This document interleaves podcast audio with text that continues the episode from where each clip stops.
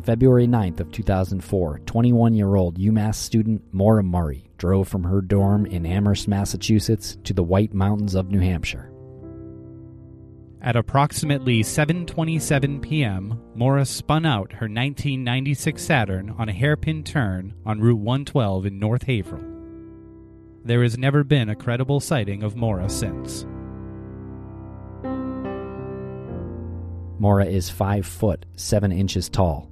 She weighs 120 pounds, and she has brown hair and hazel eyes. If you have any information regarding Maura's disappearance, please submit it to us, the Murray family, through their Facebook page, or the New Hampshire State Police Cold Case Unit. This is Missing Maura Murray.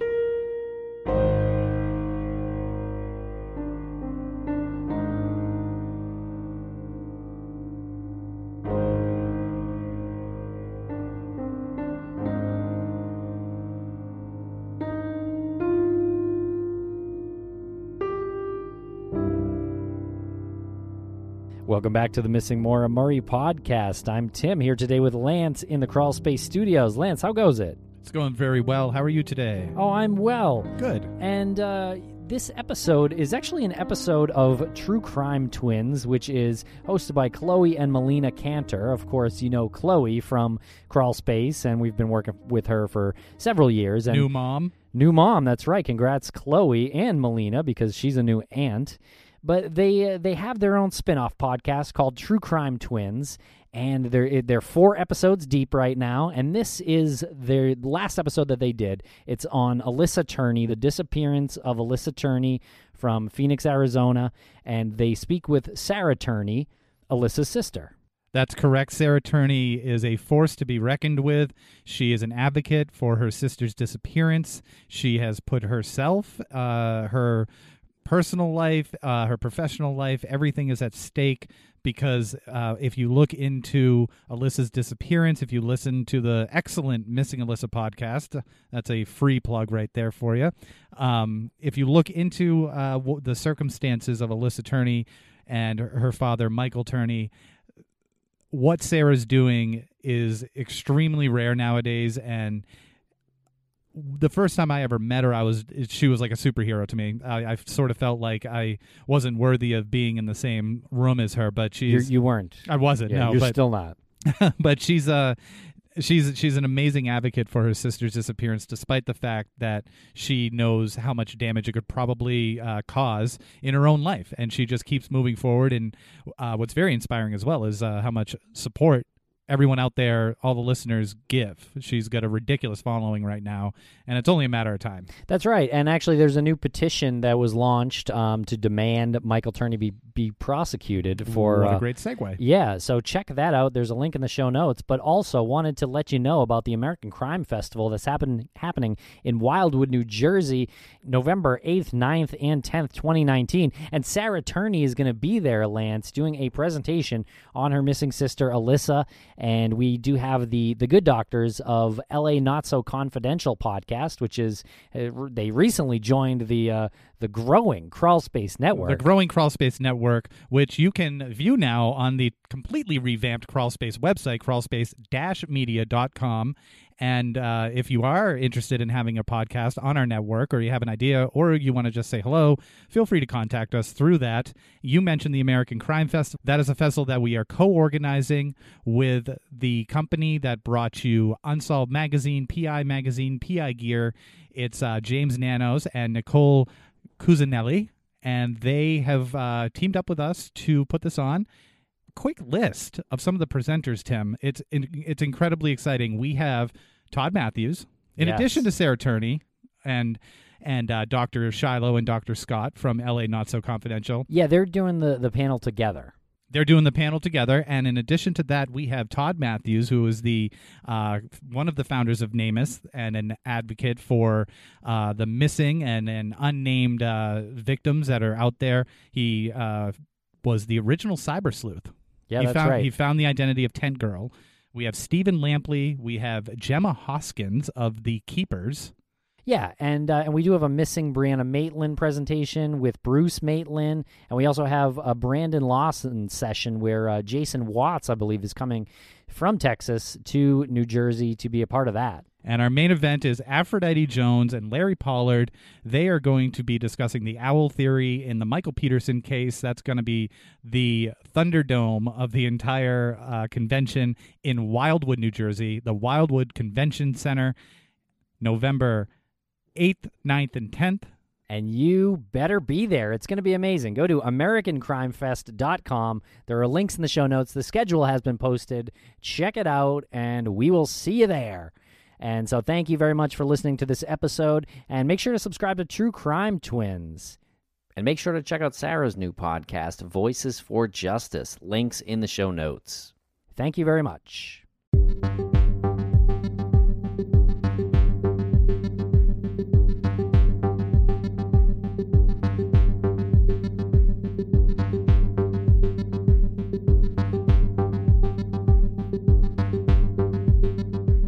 You are listening to True Crime Twins, a true crime podcast hosted by Chloe and Melina Cantor.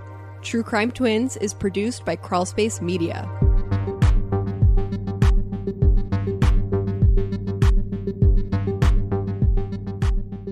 Welcome back to True Crime Twins. This is Melina here, one half of the twin duo. I'm Chloe. Thanks for listening. The case that we are covering today is the disappearance of Alyssa Turney. She was 17 at the time of her disappearance, and she was last seen in Phoenix, Arizona on May 17th, 2001. It was the last day of her junior year, and she was picked up early from school by her adopted stepdad, Michael Turney. He was the last person to see her alive. According to him, they got into an argument after having lunch. He gave her space, and he returned to find her room a mess, and she had left behind her cell phone and a note saying she ran away to live in California. Michael stated that about a week later, he received a mysterious phone call from a payphone in California, allegedly from Alyssa, claiming that she said something to the effect of, Leave me alone, and hung up. The circumstances behind this disappearance are very suspicious, but due to the fact that it was considered a runaway case, Alyssa was not taken very seriously. Today, we talk to Alyssa's sister, Sarah, who believes that her father had a more sinister role in Alyssa's disappearance after finding evidence that Michael had likely sexually molested Alyssa from a young age. Sarah has made it her life's mission to get justice for her sister. Here's Sarah talking about what her sister was like. So, Alyssa was that stereotypical mean older sibling, to be totally honest. Um, I would love to say that we got along and we were best friends, um, but we fought all the time. She was four years older, and I wanted to be like her so much, and I annoyed the crap out of her. Um, and when she would do things like ditch school, I would blackmail her and ask her for something out of her room. Um, and we, we fought a lot. Um, I mean, we had our moments, of course, where she would paint my nails or do my hair and all those wonderful things. Um, but yeah, we, we really fought, and she was um, she was so cool to me. Um, when she left, you know, I, I kept all, all, her clothes and I wore them until they died. And it, it was just everything I wanted to be. Um, she was so kind and charismatic, and she loved cute things like um, Blue's Clues and Hello Kitty and Rainbow Brite and um, all those really fun things. She was just happy to be around, um, but in my eyes, just the coolest person ever.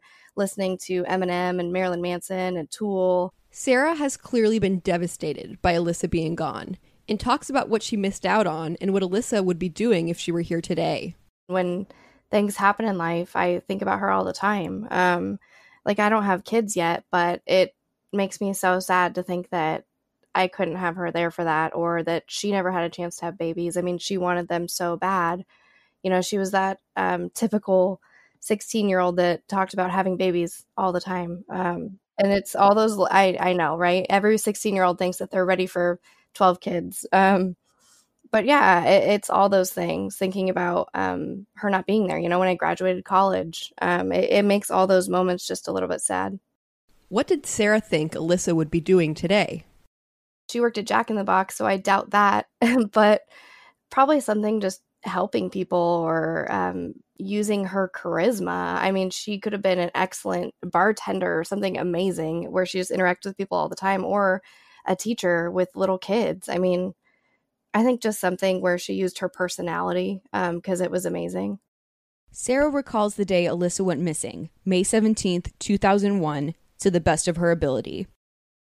That day, I was at an, um, a field trip. It was the last day of seventh grade for me and the last day of her junior year in high school. And we were at a water park all day, and um, the buses came and he wasn't there. And I walked home with a friend, which was super normal. I walked to their house all the time. It was right around the corner from the school. Um, and we like to get in trouble together. We were just at that age and um, we were smoking cigarettes. And the thing is, uh, when I spoke to the police originally, I guess I told them it was around seven or eight o'clock at night, but now it seems like it, it wasn't that long. Um, so I wish I could really tell you a better time frame, but I just can't remember that clearly enough. But um, I, I, like to think now that it's still like around um, like five. I just don't think it was that long that I was at their house. But um, he picked me up and the first thing he said was your sister's not answering the phone. Can you try to call her? And he handed me his cell phone. I didn't have a cell phone at the time and i called her a few times. I don't know how many um, and it rang and i believe you know i i'm not sure if i left a voicemail but i know it was ringing. And um, we drove right to the house and i can't remember who walked in the house first but i walked in her room first and her backpack was dumped all over the ground which was weird because she was very very neat um, and then I saw the cell phone on her dresser, and the note was right next to the cell phone. At first, the note didn't alarm Sarah much. Um, I mean, at first, it didn't raise any red flags to me. You know, it says um, something to the effect of, Dad and Sarah, when you dropped me off at school today, I decided I really am going to California. Um, Sarah, you wanted me gone. Now you have it. Dad, that's why I saved my money. Um, I took $300 from you, Alyssa but yeah, uh, now that I look into it as an adult and with this different, you know, frame of mind, it, it's very alarming. And I have a lot of different theories about the note. So, I mean, it says, Dad, that's why I saved my money. And she's speaking about the $1,800 that was in her bank account. And that was never touched. Um, she never took that money. There was never an ATM withdrawal or any type of camera or surveillance showing that she went to the bank. I mean, she never touched it in addition, that said, Dad, um, I took $300 from you. And those lines now just don't make any sense to me. So she saved up this $1,800 that she didn't touch to only take $300 that would potentially get her in a lot of trouble. So I don't know. It, it, seems to me also when you look at the structure of the actual physical writing, and again, you know, I always say like I, I might be getting way too into this, um, but you know, I've had a lot of time to think about it, and the structure of the entire note is very neat and the way she wrote was very beautiful again i wanted to be just like her and so i thought it was so cool that she could write so neat and it looked almost like it was written you know with a ruler but that last line dad i took $300 from you really kind of veered off so that just seems kind of odd like maybe she had written the first part at a different moment in time and later on he had maybe asked her to write that um, so he could say oh well she didn't touch the $1800 in her bank account but you know i can tell you she took $300 from me cash Something super suspicious about Michael Turney's behavior was that he set constant video and audio surveillance in the house, inside and outside, as well as telephone surveillance in their home. At the time, Sarah didn't think much of it. She had a lot of surveillance on her. He would go to see her at work to make sure she was there, um, check up on her every chance that he could. There was um, a camera inside the house, inside of the vent that I later found out about, and there were cameras outside of the house. Um, but yeah, of course, how could a teenage girl live in that environment? I mean, when she left, I made him take the camera out of the vent and he did happily. Like he gave me this, you know, spy gadgety device that's like a camera detector that basically beeps when there's a camera around. Um, and he says, Here, so you know that I'm not spying on you. He knew that it was crazy and he didn't do it to me. He only did it to her. Like he wanted it to be totally normal, which I kind of thought it was. I mean, that was the environment I grew up in. You know, the, especially like the outside cameras raised no alarms to me. You know, it was kind of cool to me to be able to look at somebody at the front door. Um, but then the camera in the vent, I'm like, oh, that's kind of weird. Um, but I thought he was just going to extreme measures to check up on Alyssa because she was so troubled in his eyes, you know. And at that point, I wasn't doing all the experimenting that normal teenagers do. I was kind of on that cusp, you know, seventh grade, I was 12, about to turn 13. Um, it was that summer that she left that I really started exploring all those things. Um, so up to that point, I thought that smoking weed and drinking was pretty bad. Was Alyssa aware of the home surveillance? I don't think so. I think she would have freaked out and they would have it would have been a huge fight, you know, because they fought all the time. It's not as if she didn't fight back against these things. Um, So I think that she would have raised a, a huge upset over that. So I don't think so. Despite Michael's meticulous surveillance, footage from the most crucial moments are conveniently missing. We had cameras on the outside of the house and he was never never able to produce that video and he gives two different stories. He said that there was nothing on it and he erased it and he said that the cameras weren't on.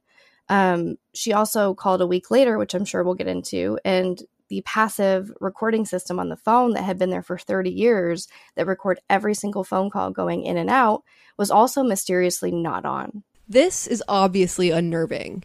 Even more unnerving is that Sarah seemed to be in the dark about how dysfunctional Alyssa's and Michael's relationship was.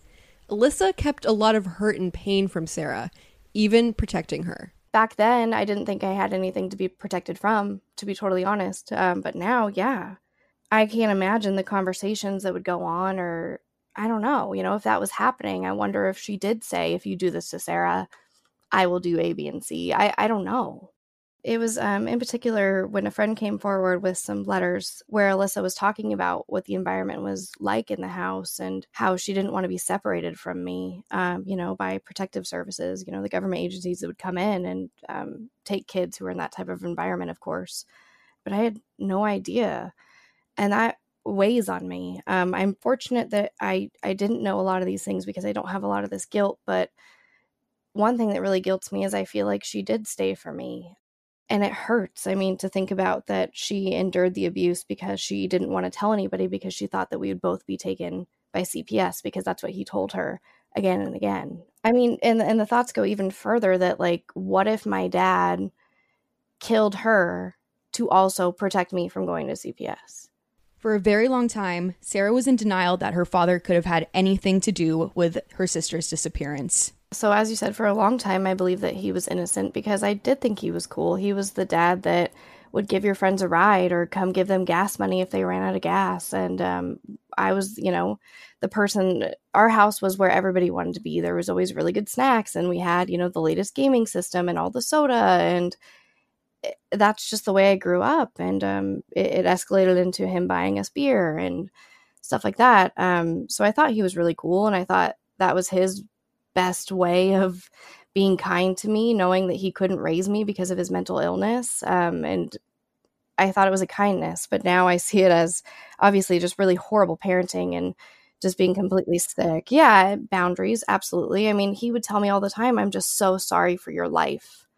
Um, you know, and give me a couple hundred bucks to go to the mall. And we didn't we didn't make any money. Like he was on social security and disability and made $40,000 a year and he would give me $500 to go to the mall because he was sorry about my life. Um, so I just thought he genuinely loved me and was sick.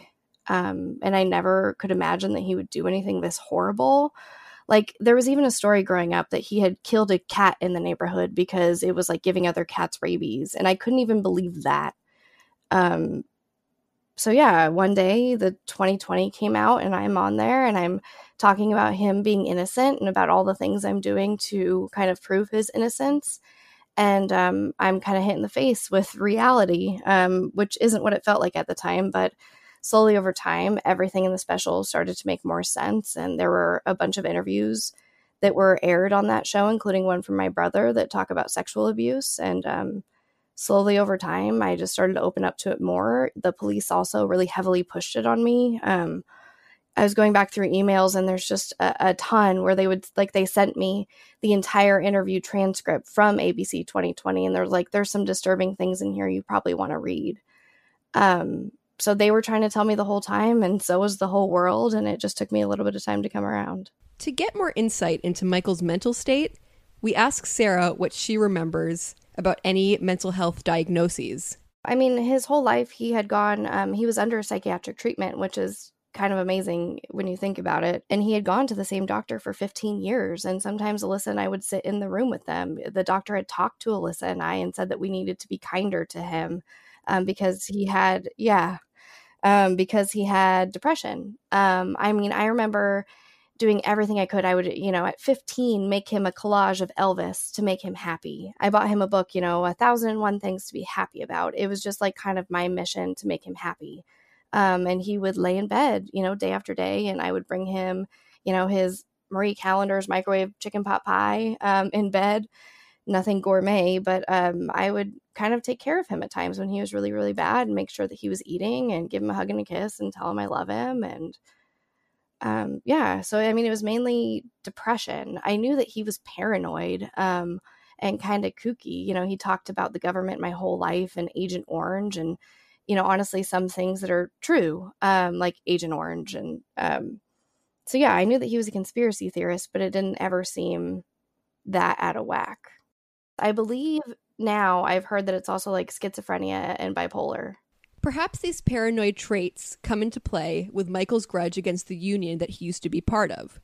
What's more difficult to explain is the plan that Michael made to get revenge by bombing the union, which sounds more like a way to explain Alyssa's death and take the blame away from himself. My entire life, um, it was the union and what the union had done to him and how the union had fired him three weeks before his wife died of cancer and how they harassed him and phone calls came to the house and how they tried to kill him at one point. So yeah, I, had heard about it my whole life. So um, he did come out and say that there were two gentlemen um, who killed Alyssa, and that's why he was getting his revenge on them. That's why he was going through this plot. And what's crazy about that story is that um, when they searched the house, they found a social security card um, with a name eh, that just slightly varied from the gentleman who had actually um, he he said that he'd killed. So he said that these two gentlemen killed Alyssa and he took revenge on them by killing them. They took him out into the middle of the desert and shot them or something to that effect. Um, and when they raided the house, they found a social security card that had said um, a very close variation of one of the gentlemen that he said that he killed. However, when the police looked it up, those two guys had died of natural causes, but they were real people. It's hard because he goes back and he flip flops and he says, Yes, I killed those guys. No, I didn't kill those guys. It was just a story. Um, and of course, he likes to change the subject very fast when you bring it up. Um, but it's it's hard to tell. While Michael is clearly paranoid, even delusional, he is still a force to be reckoned with due to his intelligence. Um, he's extremely intelligent and yeah, I mean, my whole life he was reading law books. Um, he'd always push me to read. It's insane. He's very charming and he's very intelligent and he's very manipulative. Even so, things fall through the cracks, even on national TV. With the 2020, um, the whole family found out right then when we watched the show that he had taken her out of school early. We had no idea. Um, and if you look at the show, my brother Rhett's on there, um, and he's saying, I didn't know he took her out of school early that day. Why would he take her out early? We had no idea. He didn't talk about it. Um, he just said, you know, somebody probably took her and it was probably the union. And he was always fearful for her safety, but he never went into it much more than that. What is Michael's alibi and reasoning for picking her up so early from school? So he says that he was running errands, um, apparently five or six hours worth of errands. Um, I know that at one point the podcast, uh, Missing Alyssa talks about that he was shopping for a camera lens, but I'm not sure where that story came from he had always just told me errands. So he says that he picked her up early from school. Um, and he says now that he did that because she was fighting with her boyfriend and she was trying to avoid this boyfriend that she also said goodbye to before the end of the school day. Like, made a special point to stop into his separate class, pop her head in, and say, bye, see you later. Um, so he says that he was trying to avoid avoid him and that he picked her up early. They um, had lunch. We don't know if they ate somewhere or took it home. And apparently during lunch, they got in a big fight, um, to which he left Alyssa alone at the house and he went to go run these errands. So, fast forward to Michael Turney being released from prison from the domestic terrorism attempt against the Union. Sarah meets with him at a local Starbucks where the two have an unsettling conversation. He told me that um, he would tell me everything, or con- no, he literally used the word confess. He would confess to everything if um, the state agreed to give him lethal injection within 10 days of the confession. And then he also told me um, that he would give me all the honest answers I want on his deathbed. Based on that conversation, we can truly see how evasive and manipulative Michael truly is. He was trying to be extremely intimidating and, like, you know, talk through his teeth and tried to lean closer to me and raise his voice a little. And yeah, and I'm like, man, like, I'm what, 28 at the time. Like, I'm not afraid of you and you don't scare me and to me he's just so so pathetic and eh, you know the guy that i once looked up to that honestly taught me right from wrong you know his my whole life it was this isn't right and you shouldn't treat people this way and the world is not a just place and you need to know that and it kind of worked against him. Um, it's hard. I don't know what I would say to him. It's it's like it's not even worth it. Um, but if I could come up with some type of magical phrase that would really just stick it to him, I wish I could. But yeah, I mean, he said things like, "Oh, you and Alyssa were really that close, huh?" Like just like really horrible things. And he continues to lie. Like it, it's just ridiculous. Like when he speaks with the the producer of the podcast she's like well why did you treat them so different? Like sarah went to school two days a week. And he's like that's a lie. Sarah tries to say that she's a bad kid. She wants to sell a book but like I missed 48 days in one semester and he she finally breaks him down and he's like, "Okay, so what is that? Give me a black mark in parenting because I let her skip school?" Like it's just it's infuriating. Like he he just plays the total victim and it's ridiculous. Sarah carries a terrible burden. Here's how you can help her. She has created an online petition imploring the DA's office to prosecute Michael Turney for Alyssa's death. You can sign it today. So if you go to any one of my social medias, really, it's usually in the link, um, in the link somewhere. My Instagram, in particular, Justice for Alyssa. It is always the bio link. Um, you can follow me on Twitter at Sarah E. Turney. Um, and we also have a Facebook group, Help Find Alyssa Turney. So any one of those sources, we can get you over the link if it's not um, really easy to find. But it is all over the place, thank goodness. It seems pretty obvious that Michael committed this murder. What is holding the police back from doing anything about it? You know, and they say, you know, the fear is double jeopardy, Sarah. If if we get him and we later find a body, you know, we can't try him twice. And I'm like, great. Are you going to look for a body? And they say no. Um, so it's it's really frustrating. And you know, I told them, I said, if we try him and we lose and he goes free, we are in the exact same spot we are now. I would like to try. You've dedicated 10 years of resources to this. Let's finish it up. In in his bomb case, he fired his lawyer and represented himself and he's a loose cannon. Like if if we can just actually interview him because the police have never interviewed him. They've never been able to get an interview and they said that he's acted uh, he's um enacted his Miranda rights so they can no longer even ask him for an interview. So they're not trying to find a body. They're not trying to interview him. They tell me that we need a body or that we need a witness. And if they had actually investigated this thing in 2001, we'd probably have one of those. So I can't take that as an answer.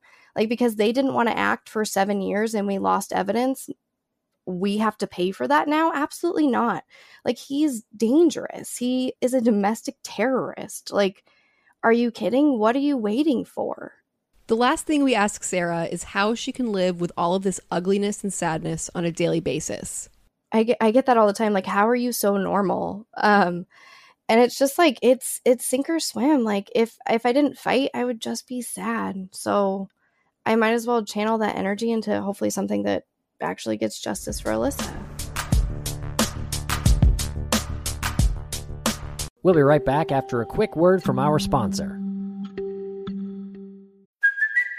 It's Kaley Cuoco for Priceline. Ready to go to your happy place for a happy price? Well, why didn't you say so? Just download the Priceline app right now and save up to 60% on hotels. So, whether it's Cousin Kevin's Kazoo concert in Kansas City, go Kevin, or Becky's Bachelorette Bash in Bermuda, you never have to miss a trip ever again. So, download the Priceline app today. Your savings are waiting. Go to your happy place for a happy price. Go to your happy price, Priceline. Thanks to our sponsors, and now we're back to the program. I want to unpack a couple of things, starting with what she's described about Michael Turney's mental health. Both of us have a psych background, so I feel like it could be a good contribution to the discussion of this case to sort of break this down a little bit. Sarah said that Michael Turney has been formally diagnosed with two conditions depression and schizophrenia. So, when we talk about precursors to criminal behavior, to violence, to delinquency, these disorders don't always go this direction. A lot of the times they don't. I think that particularly schizophrenia, because it's a psychotic disorder, when it's poorly understood, people can just assume that it leads to dangerous behavior it doesn't always. A lot of people that are schizophrenic never harm another person in their lives. But when you have the paranoid element of schizophrenia when your psychosis, you know, which consists of either hallucinations, delusions, or catatonia. Hallucinations are seeing, hearing, feeling, smelling things that aren't there. You actually experience uh, an erroneous stimuli. Delusions are essentially false beliefs that, despite overwhelming evidence to the contrary, you believe that perception is your reality. So, delusions can kind of present themselves in a number of ways. In this case, we're seeing a lot of paranoia. He believes that he's constantly in danger. So that can kind of explain why he would surveil everything, not just as a control method of his family, but based off of what happened and what he got arrested for later in life, he felt that some sort of attack on him is imminent. Yes, and I believe what you're referring to is his later arrest. He was never formally charged with anything regarding the Alyssa Turney case, but in December 2008, police executed a search warrant on his home looking for evidence in Alyssa's case, but instead they found 19 high caliber assault rifles, two handmade silencers, a van filled with gasoline cans, and 26 handmade explosive devices filled with roofing nails and gunpowder. Wow. They also found a manifesto written by Michael Turney. It was 98 pages called Diary of a Madman Martyr. If you hear about this document, you know that it's filled with paranoid ideation regarding the International Brotherhood of Electrical Workers, otherwise referred to as the Union. He attributes all of these negative intentions to the Union and actually went as far as accusing them of being behind Alyssa's abduction and murder and having buried her in Desert Center, California. So the Union doesn't even know that Michael Turney exists, basically. Um, and he has all of these ideas about them.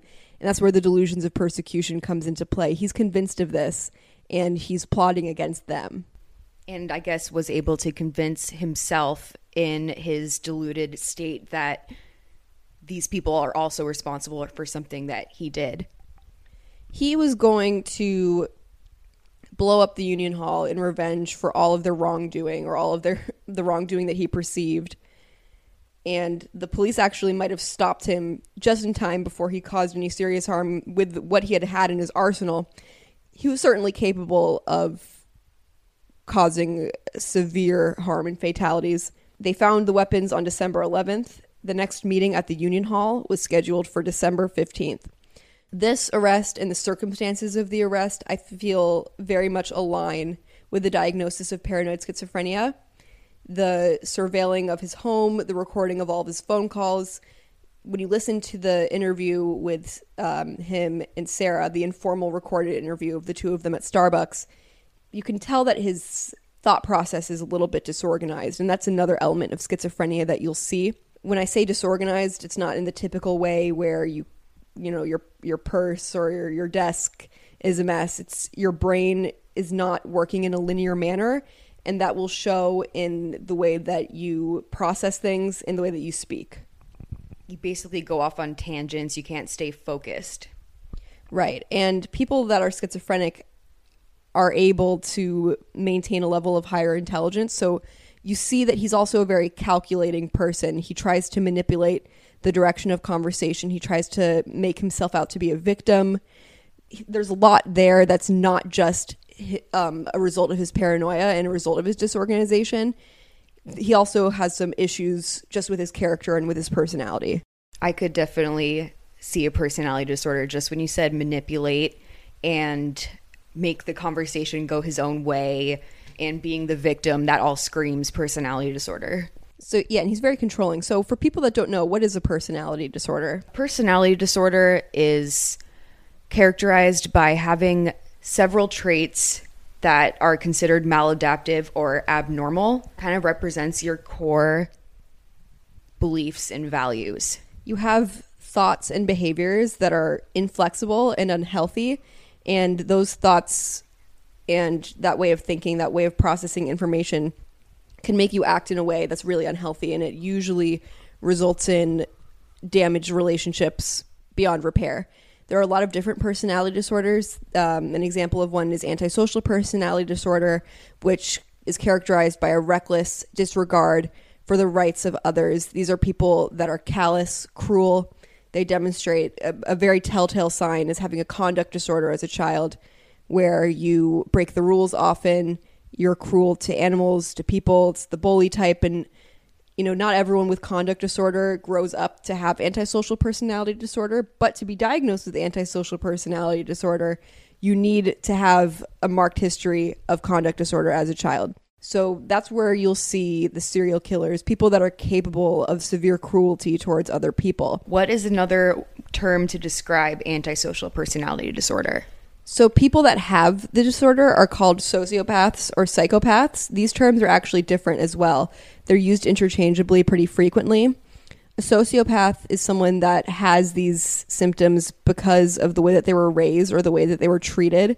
You see a lot of child abuse in these people's histories. Psychopaths, those are people that have these symptoms just because it's how they are innately in their brain. You hear kind of being born bad that's sort of what a psychopath is. Psychopaths tend to be more conniving, more successful. They're able to imitate human emotion a lot better. They're able to be successful in careers. Like I said, not all killers are socio or psychopaths, and not all psycho or sociopaths are killers. You'll see psychopaths that are extremely successful in the workforce, for instance. They later become CEOs because of their reckless disregard for other people's feelings Sociopaths are the ones that are more likely to live on the fringes of society. They're more likely to be unable to imitate human emotion, human relationships. They are loner types. They sort of have a schizoid personality type where they're just odd. They come off as disorganized. What they have in common is the antisocial personality disorder. So that's antisocial personality disorder. And we're not here to diagnose anyone with anything that they haven't been formally diagnosed with by a clinician, but someone who when we talk about Michael Turney, we hear that they can't really maintain relationships, that they come off as odd, that they are capable of harming other people. And he's been accused of doing just that, not just with sexual abuse, but with potentially murdering his own stepdaughter and planning a mass murder. Right, that would that would result in the death and the harm of countless people. I guess that he would qualify as a weird word, but I think he's more like a psychopath than a sociopath. What do you think? Why do you say that? Because of the risk of violence. I think I feel like that a big distinguishing factor between socio and psychopath. No? Well, what I was just saying is that psychopaths, they're more likely to be able to feign normalcy and they're less likely to be in the path of criminal behavior. It's the sociopaths that live on the fringes of society and are more prone to taking alternative pathways to find their to not find their goals rather but to achieve their goals and that can be in the form of criminal acts psychopaths are better at coming off as normal not that they're not capable of violence and have committed acts of violence but sociopathy is more of a pathway to delinquency than psychopathy so, are there any other suspects in this case besides Michael Turney? Not that have ever been announced or speculated upon. He's the last person to see her. He gives unreliable accounts about what he was doing. He initially actually said that he picked Sarah up from school that day, which wasn't true. He also failed to inform his family that he had picked Alyssa up early from school that day. They didn't find that out until they watched an interview years later and they could not figure out why he wouldn't tell them that. When someone is so inconsistent with their stories, you really have to consider why that's the case. It's just if you have nothing to hide, why would you lie? If you're changing your story constantly, it means that you're lying. Obviously, there are nuances to that. Like, there are a lot of people who will say, oh, well, if one person is saying one thing and the other person is saying another, one of them must be lying. And that's not always the case people can have different memories of how things went down. But when it's the same person, but saying completely different things to different people, in Michael Turney's case, sometimes he even told different stories to the same person. That's how inconsistent he was. That really kind of goes down the road of that person is being untruthful. Yes. So he picks her up at 11. He says that they go out to lunch, which is not confirmable. We don't know where they supposedly went. There's no nothing. There's no evidence of that. he says they get into a fight about her independence and they get home at one and she storms off into her room and he leaves to give her space all that we really do know is Sarah's account, which is completely different from her dad's, by the way. He did not pick her up from school. He did not answer her phone call when she called asking where he was. She walked to a friend's house and he ended up picking her up at 7. So that is a time frame from 11 a.m. to 7 p.m. on May 17th, 2001 that he could have murdered her and disposed of her and all the evidence. I mean, what we know for sure is that he's completely unaccounted for and can't explain his absence during that time. His insistence was that Alyssa was a runaway teen, and he would have known what to say to law enforcement officials because of his background to make them not pursue finding Alyssa. So it's kind of interesting how his reason for why those two kind of separated for the day, fighting over her independence, completely contradicts his assertion that she ran away. Because if Alyssa was just, you know, planning on going to California and moving on with her life and not being under Michael's reign anymore, why would she pick a fight about her freedom and her independence when she was pursuing that anyway? Why would she waste her time? And better yet, why leave without her phone and her savings? Yeah, which were never touched, and Michael Turney ended up transferring to a different account. And any sign or indication of Alyssa, it's always Michael's word against nobody else's. It's very convenient that he is the only person that can say that he received a phone call from her later on. He has all this surveillance in his house, and yet he can't produce the one day that would actually be helpful to law enforcement. I think that there's a lot of evidence that he was very inappropriate with her, not only in the sense of the alleged molestation, but also with the pathological need for dominance and control. Sarah recently released a video on YouTube of Michael Turney videotaping Alyssa at her job, working at a fast food joint. You can see him from the outside of the restaurant, or I don't know if it was from the outside. It I could think have. it was. He was zooming in, and Alyssa's talking to a coworker. She spots him, looks horrified, and hides. And then at the end of the video, she comes out and goes, "You, you know, you got me in trouble. My manager got angry that because you're not allowed to record in the restaurant." And she's basically defending him. She's saying he's my dad. He's not going to do anything.